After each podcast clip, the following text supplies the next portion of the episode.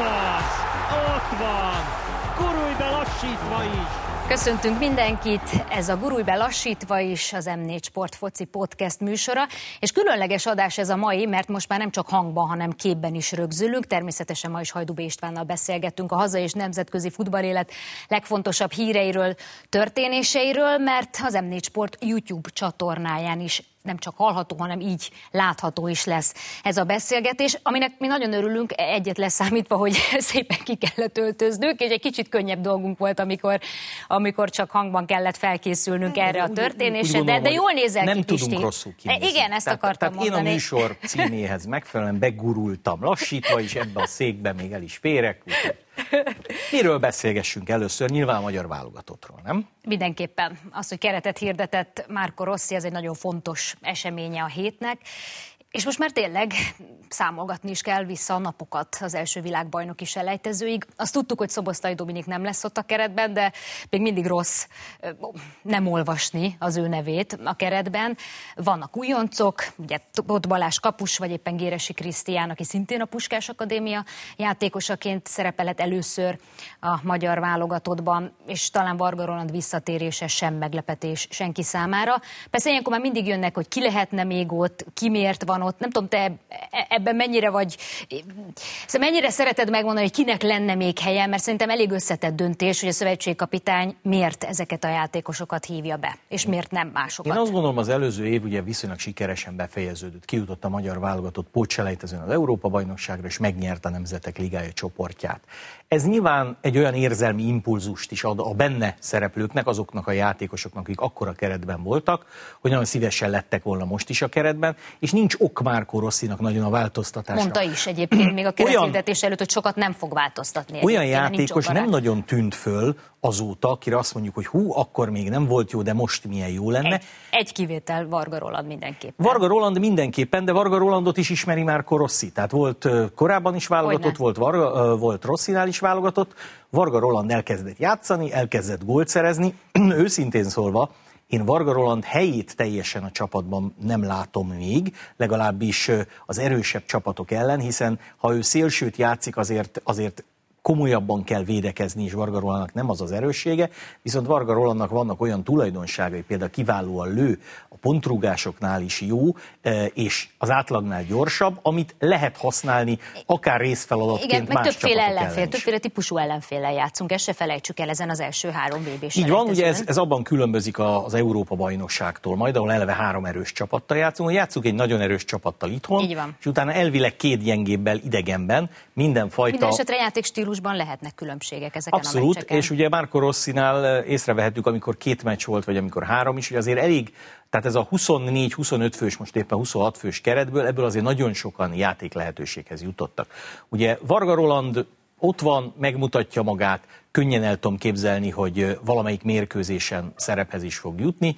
Nyilvánvalóan Tóth Balázsra én úgy gondolok, mint aki tudja, hogy ő jelenleg a válogatott harmadik számú kapusa, és nem arra készül fejben, hogy Lewandowski lövését hogy védje ki az első meccsen, mert vélhetően Gulácsi vagy Dibusz fogja védeni a kaput, de mindenre föl kell készülni, vírushelyzet van, addig még bajnoki mérkőzések lesznek. Ugye annyiban könnyebb Rossi helyzete most a korábbiaknál, hogy most ugye a magyar bajnokság ezen a hétvégén befejeződik, vagy szünetel, tehát idélegesen abba marad. Magyarul a jövő hét közepétől azzal a több mint egy csapatra való játékossal, aki a magyar bajnokságból kerül be a válogatottba, azzal már tud együtt dolgozni, és ehhez jönnek majd szép lassan a, a légiósok. Ugye nagyon érdekes mondtad, hogy, hogy meglepetés nincsen, illetve hogy ki lehetne, az vetettem föl én. Ugye egyetlen olyan játékosunk van, aki egyszer csak berobbant a topligába, és folyamatosan játsza a meccseit, az ugye a, kis, a középső dárdai fiú, Dárdai Márton, akiről viszont még nem tudjuk jelenleg, hogy, hogy magyar vagy német válogatott szeretne lenni, illetve három mérkőzést játszott egy, egy top bajnokságban, ráadásul jól, valószínűleg azért egy védelmet nem, nem egy lengyelok elleni mérkőzésen kezd összerakni. Rossi, Igen. tehát azt gondolom, hogy mindenki joggal élvezi a bizalmat. Géresi esetében is azt gondolom, hogy, hogy nem Géresi lesz a kezdőcenterünk a lengyelek ellen, de más sportágakban, kézilabdában vagy vízilabdában Kemény Dénes, Benedek Tibor nagyon sokszor csinálta azt, hogy azokat a játékosokat, akik két-három év múlva lehetnek kulcs szereplők, vagy akár egy év múlva, azokat, azokat a nagyokhoz szoktatja kvázi, és azt gondolom mondjuk Tóth Balázs vagy Géresi szemében is olyan játékosokat találunk. Ugye ne felejtsük el, hogy például aki a csatárposzton szintén Rossi felfedezett, könyves ugye nem bevethető, ő sérült, vannak olyan játékosok, mint például Vida Máté, aki Rossinál nagyon jól játszott, de már ugye 2020-ban nem tudott játszani, és a szoboszlai kérdésről meg már ebben a blogban is sokat beszélgettünk, hogy, hogy el kell dőlnie, és most akkor az, hogy nincs benne a keretben, azzal el is dőlt, hogy nem fog játszani, és sajnos semmi nem indokolja, hogy Szoboszlai most kerettag legyen, ha egyszer még a saját klubjában sem tud együtt edzeni a többiekkel, arról nem is beszélve, hogy, hogy ugye komoly játékhiányal is küzd. Itt most tényleg annak szurkolunk vele kapcsolatban, hogy az Európa bajnokságra kerüljön olyan formában, de, de bízunk benne, hogy,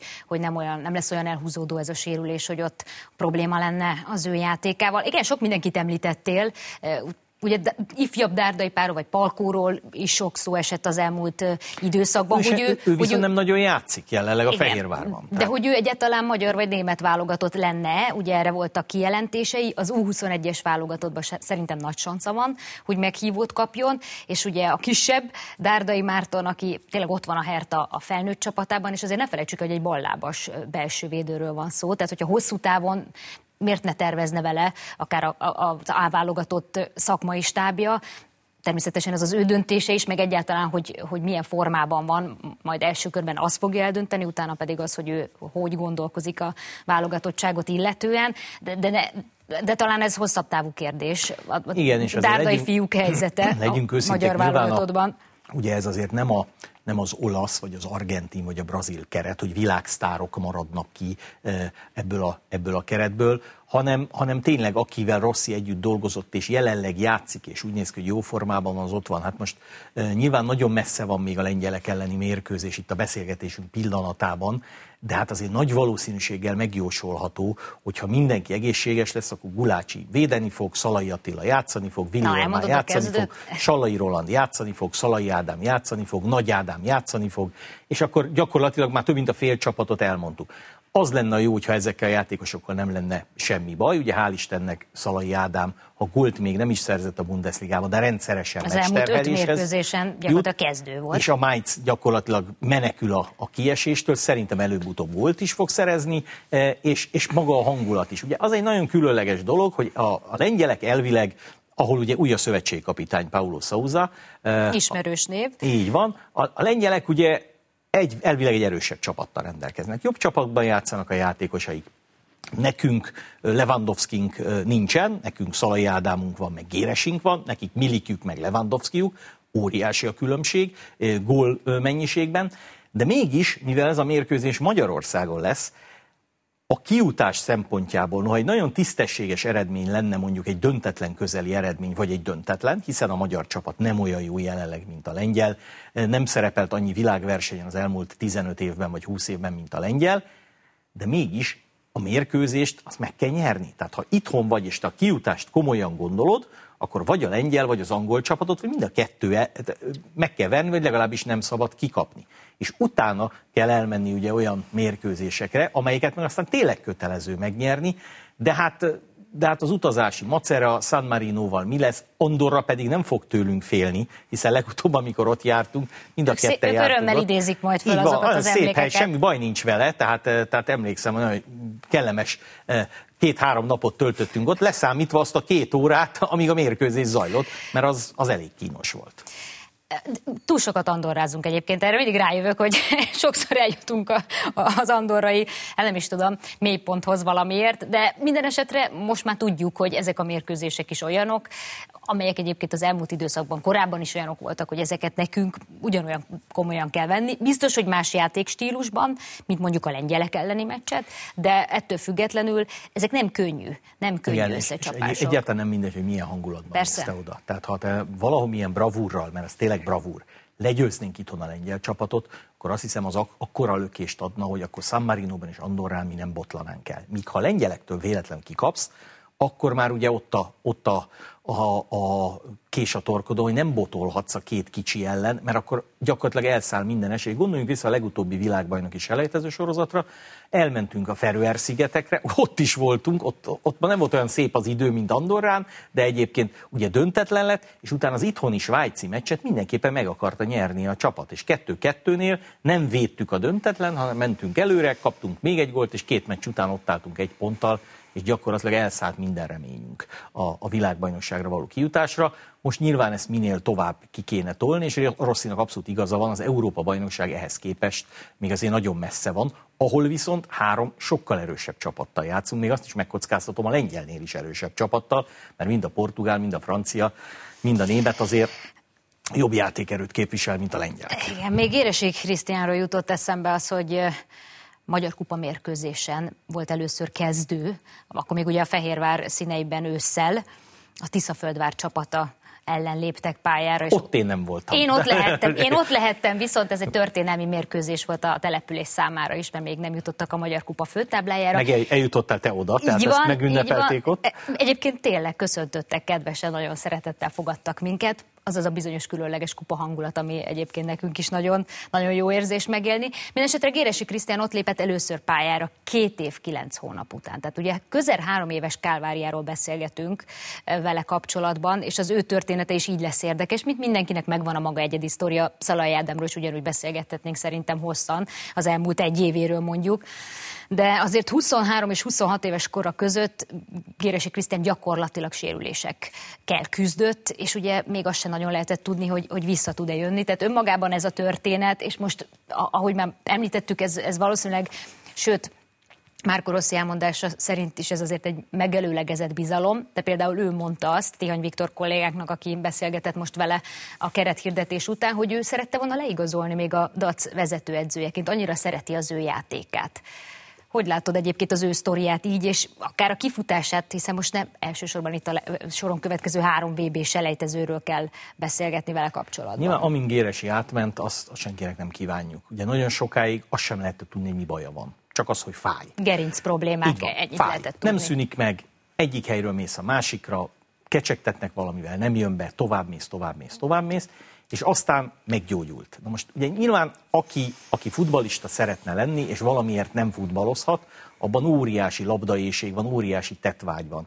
És ez Géresi meghozta azt a lépést, hogy elvileg egy gyengébb csapatba igazolt. Azért mondom, hogy elvileg, mert jelenleg ugye a Puskás Akadémia ö, a Fehérvárnál jobb helyen szerepel a táblázaton. A, a több játék lehetőség miatt igazolt. Így van, azért, hogy játszon. Mindegy, hogy, hogy, hogy játszon. Ráadásul elment egy olyan csapatba, ahol nem azt mondták neki, hogy ide jössz, játszani fogsz 90 perceket. Komoly konkurencia Hanem van. ahonnan elment egy olyan játékos, ugye Hornyák Zsolt mondta, hogy Vanacek azért ment el Diós Győrbe a Puskás Akadémiától, mert nem vállalta Máncéval szemben a konkurencia harcot, hanem úgy gondolta, hogy neki előjogai vannak, és, és, és neki az ő tudása arra predestinálja, hogy kezdő legyen. Most Géresi odaérkezett Mance mögé, néha helyette, ott voltam, amikor visszatérése után csereként belva gólt lőtte az új hideg Putinándor stadionban, méghozzá győztes gólt. Az MTK ellen. Az MTK ellen, és, és nagyon-nagyon jól játszott, és most is jól játszik 20-30-50 percig. Persze. Nyilván ő se bolond, tehát ő is tudja, hogy most nem az lesz, hogy három mérkőzésen végig fog szerepelni, de van benne potenciál, nem baj, ha, ha, ha, ha megismeri ezt, és,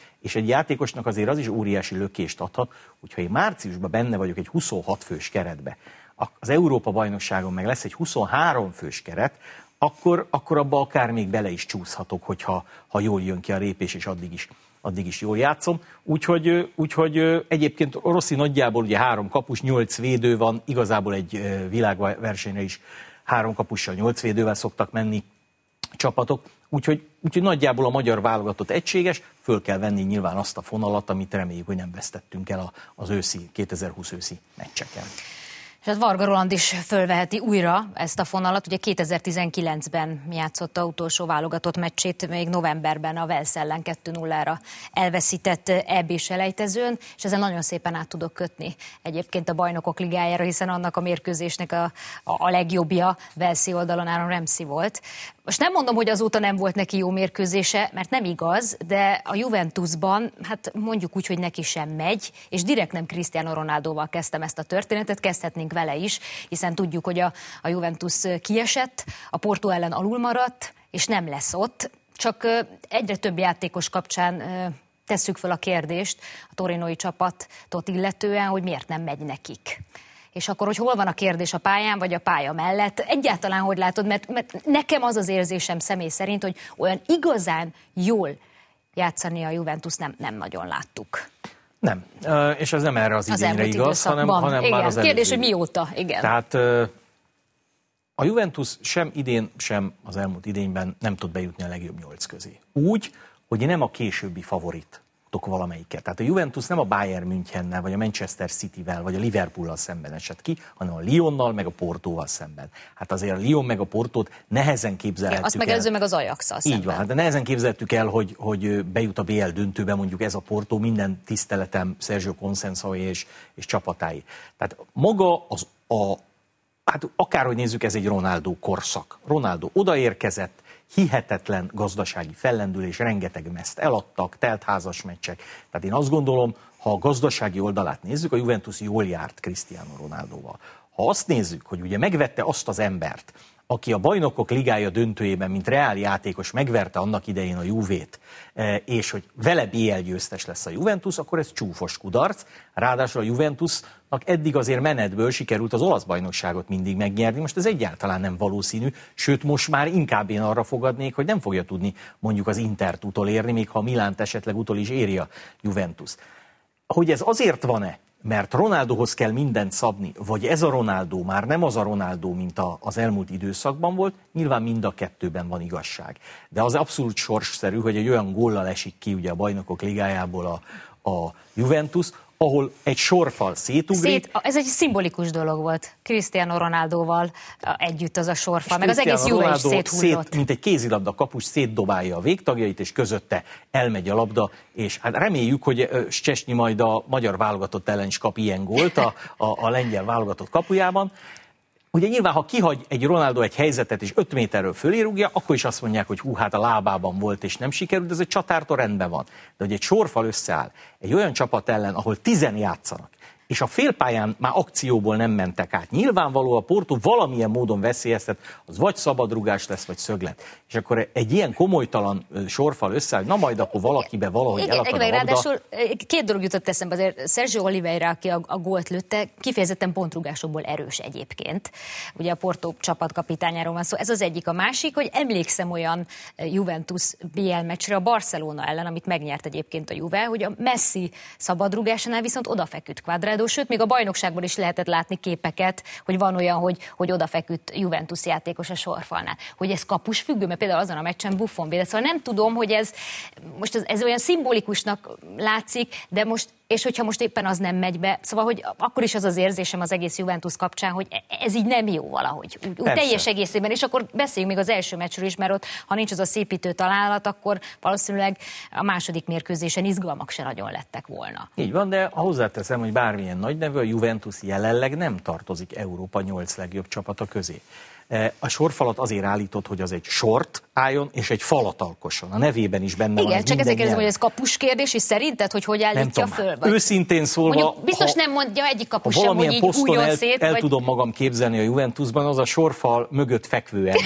tehát, tehát, tehát azt meg tudnám oldani, hogy lefekszem oda, lehet, hogy föl se kelek, három kipattanó. Hát jó, te nagy felületet nem takarnál azért, ha kiugranak, de, de egyébként igen, ha komolyan veszed, ezt is, ezt is meg lehet csinálni. Tehát én érzésem, hogy a Juventus azt gondolta, hogy miután emberelőnyben van, ezt a meccset így vagy úgy, de, de meg fogja nyerni. És ugye mi történt 2018-ban a VB-n? Kiesett Messi, és utána aznap kiesett még Ronaldo is, most meg fordítva, Ronaldo kiesik kedden, és Messi és a Barcelona meg, meg kiesik szerdán, mert ugye a, a Barcelona vert helyzetből nem tudta visszahozni a Paris Saint-Germain ellen. Igen, ott, ott talán azért is érdekes, és még Andrea Pirlóról nem is beszélgettünk, mert azért kérdeztem, az alapkérdésem ugye erre irányult volna, hogy lehet ez csak Cristiano ronaldo lehet -e csak a játékosokra, vagy adott esetben egy óriási nagy ikonra, aki játékosként fantasztikus volt, de edzőként azért tapasztalatlan edzőre fogni, vagy legalábbis felelősségre van. Nem tudom, te ezt hogy látod. Nekem ne, Frank Lampard jut még eszembe vele párhuzamosan. Nagyon nehéz kérdés, mert voltak ugye olyan klubikonok, mint például Guardiola, aki azonnal megkapta a Barcelonát, és szuperül fölvitte. Vannak olyan ikonikus játékosok, mint például Steven Gerrard, aki a Rangersnél, egy skót csapatnál kezdi el az edzősködést, visszahódítják a bajnoki címet a Celtic ellen, de az nem top kategória még. És vannak olyanok, mint például Lampard, aki annak a klubnak a legend. Hát a Lampardnál és Pirlónál intelligensebb játékost, aki a pályán minden szituációt átlátott, nem nagyon lehet elképzelni. Hogy aztán Ugye Pirlóval szemben még van türelem, a Juventus még elvileg bajnok lehet, olasz kupa győztes is lehet. A Chelsea-nél már ez a türelem elfogyott Lampárdal szemben. Nem biztos, hogy, hogy ez szükségszerű. Ez egy, ez egy másik foglalkozás, ez egy másik szakma. És ugye Magyarországon is van arra példa, hogy egy játékos szinte lejöve a pályáról átvesz egy csapatot. De talán ez a ritkább, nem? Mármint a legmagasabb szinten. Úgy nem, mondom, hogy legmagasabb szinten És nem is tudom, hogy, hogy, hogy indokolt. Ráadásul hozzáteszem, ez két olyan csapat, ahol, ahol a türelem azért a, a szótárból nagyon-nagyon hiányzik. Tehát a, a Chelsea-nél is, meg a Juventusnál is, amikor jobban szerepeltek, akkor is váltogatták azért az edzőket. Eh, ott, ott muszáj teljesíteni. Nyilván, ha egy Pirló vagy egy Lampard mond valamit az öltözőben, arra azért odafigyelnek a, a többiek, de, de ö, hozzáteszem, Ronald Koeman is egy fantasztikus játékos volt, most visszakanyarodva a Barcelonához, és mégis ez a Barcelona, bár ugye, hogy elmondták, a legrosszabb korszakba vett, tehát egy milliárdos adósság, koronavírus Igen, járvány. azért morálisan is elég mélyen volt választás, marad-e Messi, tehát, tehát onnan kellett volna felépíteni, de abban nyilván van valami sortszerű, hogy, hogy gyakorlatilag ugyanabban a körben az a két ikon, aki meghatározta a világ labdarúgásának elmúlt 15 évét, az, az egész egyszerűen a BL végjátékban nincs ott. Ugye 2004-2005-ben fordult ez elő legutóbb, Hozzáteszem, azután egy csodálatos BL végjáték volt, egy felejthetetlen Milán-Liverpool döntővel, tehát én ott voltam 2005-ben, senkinek nem hiányzott Ronaldo vagy Messi a bajnokok ligája döntőjéből, aztán más késő, hogy a következő évben mondjuk a Barcelona Igen, Most mondjam, hogy törvényszerű? Meg egyébként múlt időben mondtad,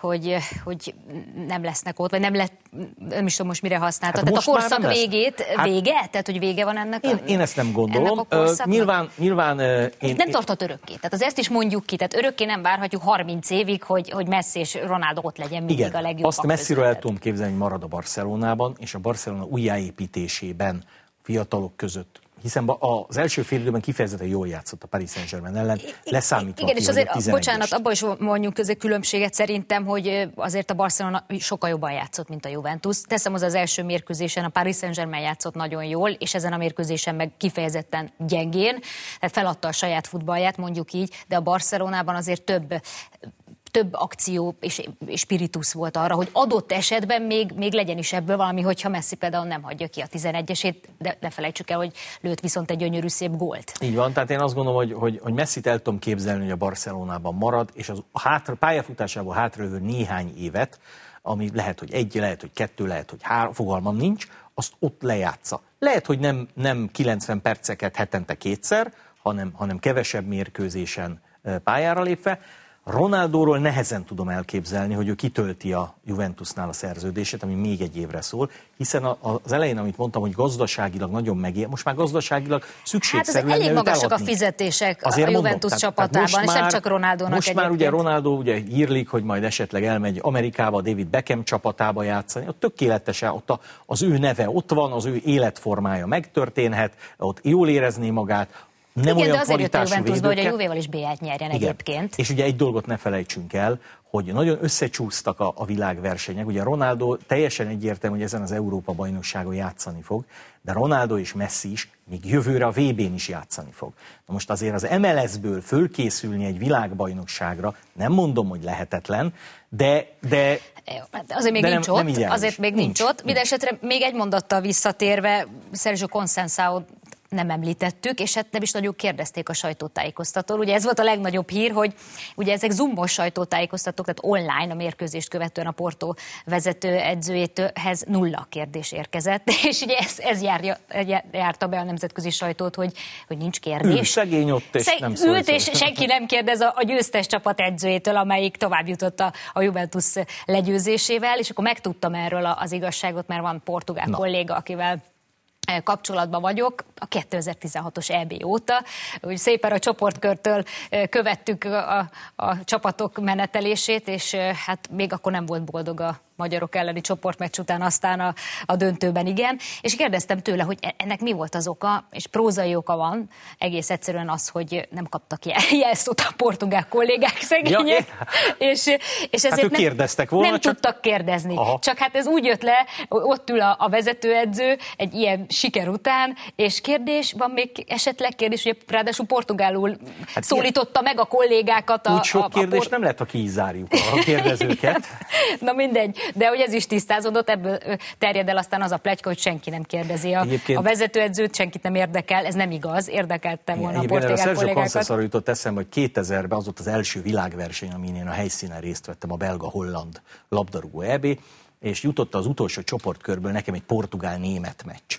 És a portugálok ott már tovább jutottak, és berakták a B csapatot, és mondom, ilyeneket kell közvetíteni, mint ez a Sergio Consensa is, aki addig játszott azt hiszem talán 50 percet vagy 60-at Összesen három gólt lőtt a németeknek, gyakorlatilag egymaga elintézte Németországot, Németország utána edzőt is cserélt, és azóta fölfutott a német futball. I- igen, és, és ez egyik oldalon a veterán, hát most már mondhatom így, Cristiano Ronaldo kapcsán arról beszélünk, hogy nem ment neki a játék, másik oldalon pedig ott volt a Pepe, aki mindenhogy viselkedett, csak éppen pepésen nem, és ez jól állt neki, viszont nagyon becsülettel állták a sarat, hiszen ne felejtsük el, hogy az 54. perctől emberhátrányban voltak, és nem gondoltam volna, hogy ennél a párosításnál szép Pepe ollózásokról fogunk beszélni, vagy hát ollózásról, de ugye ez volt, hanem is az ellenfél, hanem a saját 16-osán belül. Ez is, ez is egy érdekes adalék ebben a történetben szerintem. Nagy szakértelmemet bizonyítja, hogy néhány héttel ezelőtt az egyik rádió megkérdezte mindegyik párharc, hogy ki jut tovább, és azt mondta, hogy a Porto Juventus lesz az a párharc, ahol valószínűleg az idegenbeli csapat, a Juventus már az első meccsen eldönti a továbbjutást.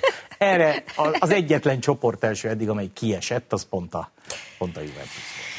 Tudnánk még a bajnokok ligájáról is sokat beszélni, de fogytán van az időnk, ezért térjünk rá egy kicsit a, a magyar kupára, hiszen kialakult a négyes mezőny, és itt is voltak azért érdekes történések, vagy olyan események, amelyek nem a pályán döntötték el a párharcokat. Hogy látod? Igen, hát ugye itt mindenki arról beszél, hogy beszédtémát jelentett, mondjuk inkább így, hogy a Zala Egerszeg gyakorlatilag az MB3-as csapatával utazott el a kupa negyed döntőjére Kisvárdára, előre bevalva, hogy Ahogy az ők M... mondták, stratégiai döntés Így van, hozva. előre bevalva, hogy az MB3-as csapat megy, az MB3-as csapat edzőjével, tehát nem Bóér Gáborral mentek, és, és nyilván sok sanszuk nem volt arra, hogy Kisvárdán az első osztályú csapat ellen elérjenek olyan eredményt, hogy tovább jussanak, hogy egy meccsen dől el a Magyar Kupában a, a továbbjutás. Most, hogy ez sportszerű vagy nem sportszerű, nyilván ez egy kérdés. Tehát a kupa rangját nyilván az adja meg, ha minden mérkőzésen minden csapat a lehető legjobb csapatával játszik.